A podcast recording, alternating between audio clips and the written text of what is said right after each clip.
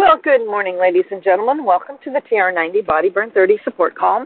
This call happens at this time, which for me is 6:40 Pacific time. If you're in Mountain Time, it would be 7:40. If you're in Central Time, it's 8:40, and Eastern Time is 9:40. Thrilled to have you along with us. If you ever miss these calls, you can pick them up on SoundCloud or where, or wherever you get your podcasts through by putting in Frank F R A N K Lomas L O M A S and TR90. And when it and um, or Solutions the Digifor Anti-Aging, all scrunched together. Those calls are archived back 11 years. Um, they're sorted by date and host, but you can also, for the last couple of years, can actually search by topic as well because Frank decided to start putting the topics in, and I just want want you to know that that is a possibility. With that being said, if you're listening to this and it's a podcast and you want to join us live, hop on to 712 775 8972, and when it prompts for the code, put in 910022. And you will be connected to the call, and we would be thrilled to have you along with us. So, for those of you that don't know who I am, I'm Susan Mann out of Portland, Oregon, welcoming you to this November 22nd, 2022. And when you're first starting out on that TR90 program, that is a lean meal a day, two shakes a day, three snacks a day, 30 grams of protein at at least three of those meals. Drinking plenty of water to stay hydrated. The current thinking for hydration is at least one ounce of water for every two pounds you weigh. So if you weigh 100 pounds, you should be drinking 50 ounces of water daily. Now, the only things that might change that is if you're exercising heavily or if you're in a humid area, then you'll need to increase it somewhat to offset what you're losing in body perspiration. Because if you're working out hard, you can lose up to a quart in an hour. Just saying. It, I've done it. I know it happens. So please stay hydrated out there. Seven plus servings of fruits and vegetables every single day. Those fruits and vegetables, they give you macronutrients, they give you micronutrients, and they give you fiber. Guys should be getting about 45 grams of fiber daily, and ladies, we need to be getting about 32 grams of fiber as well. That fiber actually helps clean out your digestive system and keep it in good working order. So, getting plenty of fiber is really important for really good gut and uh, digestive health. Also, getting plenty of sleep. Current thinking is between seven and nine hours of good quality sleep a night and um, sleep while you're sleeping your body stores memories it clears out toxins just like the water when you're t- staying hydrated it clears out toxins uh, your body helps do some of that during the night while you're sleeping so it's really important if you're getting enough good quality sleep you, you're making really good decisions for the next day and um, good plans and you don't have fuzzy thinking. So getting that good sleep is really good because if you're not getting enough, it's like you've had a drink or two and your uh, reflexes start slowing down and you start choosing easier things to do because you're not really quite up to it and you sometimes aren't even aware you're doing it. Taking your supplements 15 to 20 minutes before a meal is optimum. If you're not able to take it ahead of that much ahead of your meals, take them with your meals. They'll still work. It won't be quite as effective as it would be if it was if you had it beforehand, but much better than forgetting it. Um, and I can t- kind of test to that. The first couple of times I went through the TR90 program to help change my lifestyle, I actually lost 20 body inches, but I did not lose an ounce.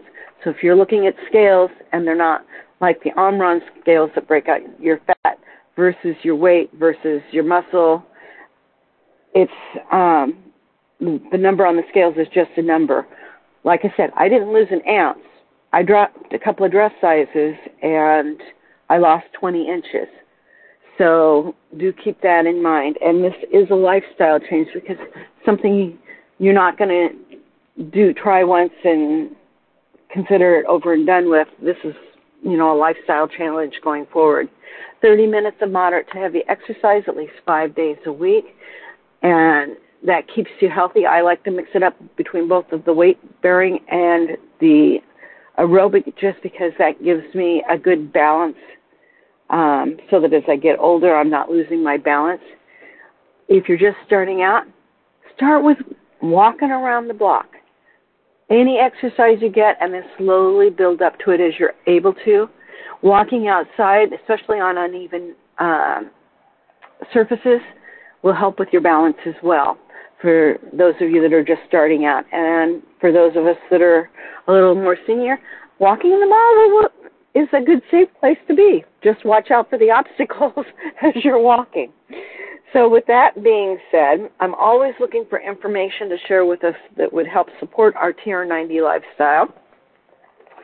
And I have um, been sharing some information um, the last week or so out of a book that's called Superfoods Health Style. Simple changes to get the most out of life for the rest of your life. Oh, no, that's wrong, book. Fat Chance.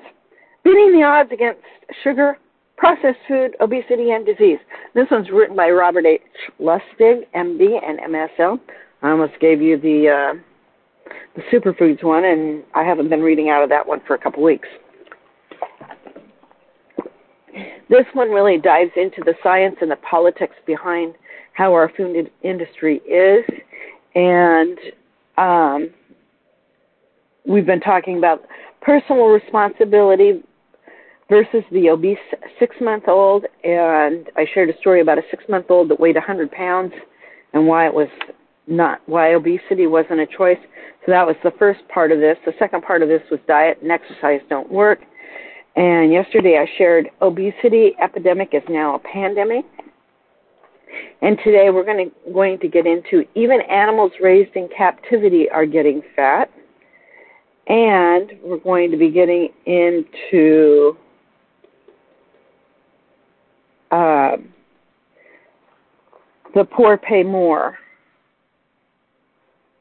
Hmm. Yes, that's where we're at. Sorry. I had to double check to make sure I put my bookmark in the right spot. So, a recent report documented in the past 20 years, animals raised in captivity exhibited increasingly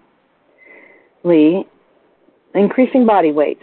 The study examined the records of 22,000 animals of eight different species, from rats to orangutans.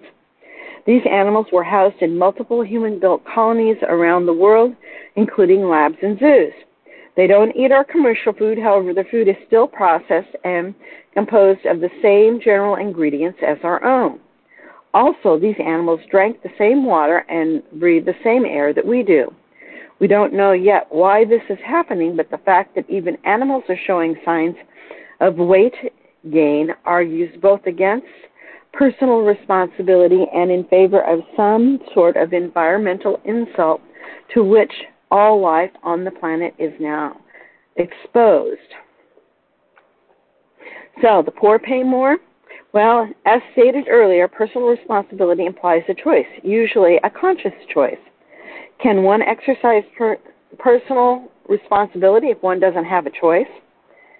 It is all it is well known that the poor have a mu- much higher rates of obesity and chronic disease than do the rich. There are many reasons for this difference, and it is difficult to pinpoint one factor that is responsible and responsible. In the United States, the poor exhibit two separate traits that argue against personal responsibility. The first of those is there are possible genetic issues. It is well known that African Americans and Latinos in the United States are more economically disadvantaged than their Caucasian peers. These demographic groups have higher rates of obesity than Caucasians, 40% of Latinos and 50% of African Americans are obese and are more likely to have associated medical problems such as metabolic syndrome. Certain genetic variations are more common in specific minority groups. These differences in the DNA may in part explain the higher rates of obesity and certain metabolic diseases such as fatty liver. Genetic makeup is certainly not a choice. Second, there are issues of access. There is a difference between healthy diet of the affluent and those who can purchase fresh, unprocessed foods that are high in fiber and nutrients and low in sugar. But at high prices and the unhealthy diet of the poor, which consists mainly of low cost processed foods and drinks that do not need refrigeration and maintain a long shelf life, but access does not refer only to, to what people can afford to buy. Many poor neighborhoods throughout the America lack farmers markets, supermarkets, and grocery stores where healthy food choices can be purchased.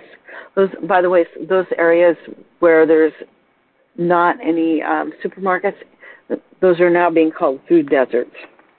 Many supermarkets have pulled out of poor neighborhoods mainly because of financial decisions based on revenue and fear of crime.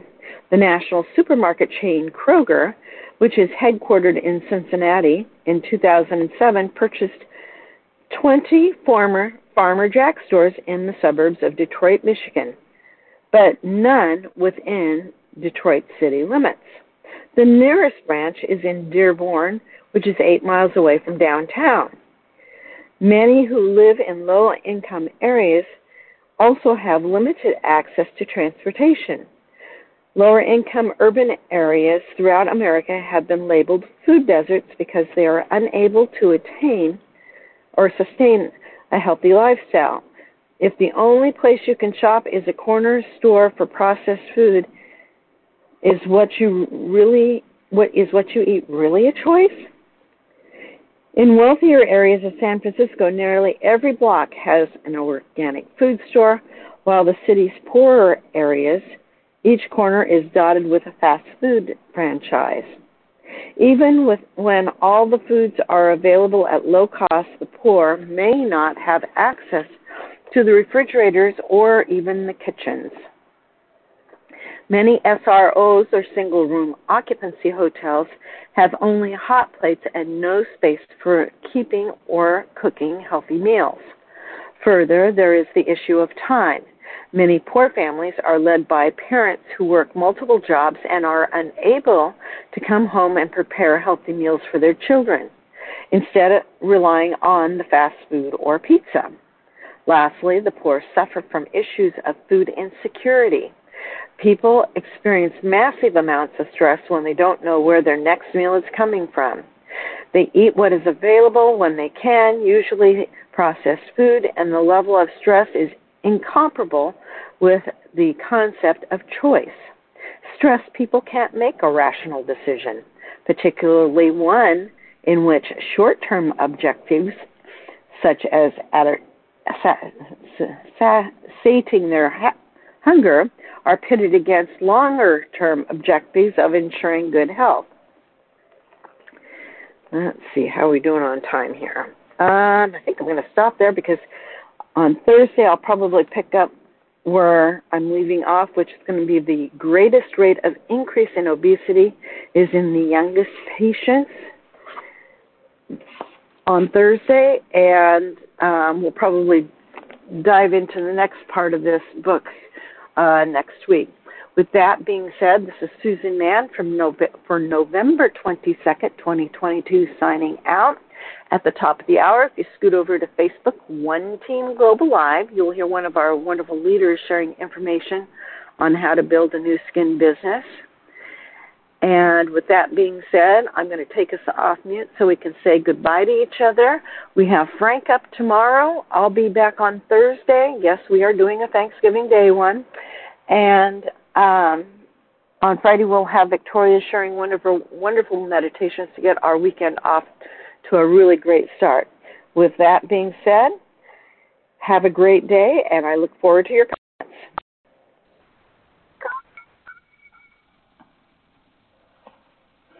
So there we are, my friends.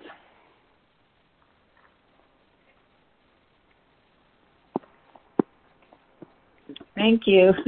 Got to take Oh, you're welcome. All right. Well, you know that. Have a great day. Thank you. And, you oh, I will. It'll be a barrel of laughs. I'll have two big dogs and a cat to take care of, and the poor cat is terrorized by one of the dogs. Oh, okay. Well, that sounds good. I'm going to see my two big, or my two grand puppies in about an hour. So, have fun. with you. Okay, sounds great. Have a good day, honey. You too.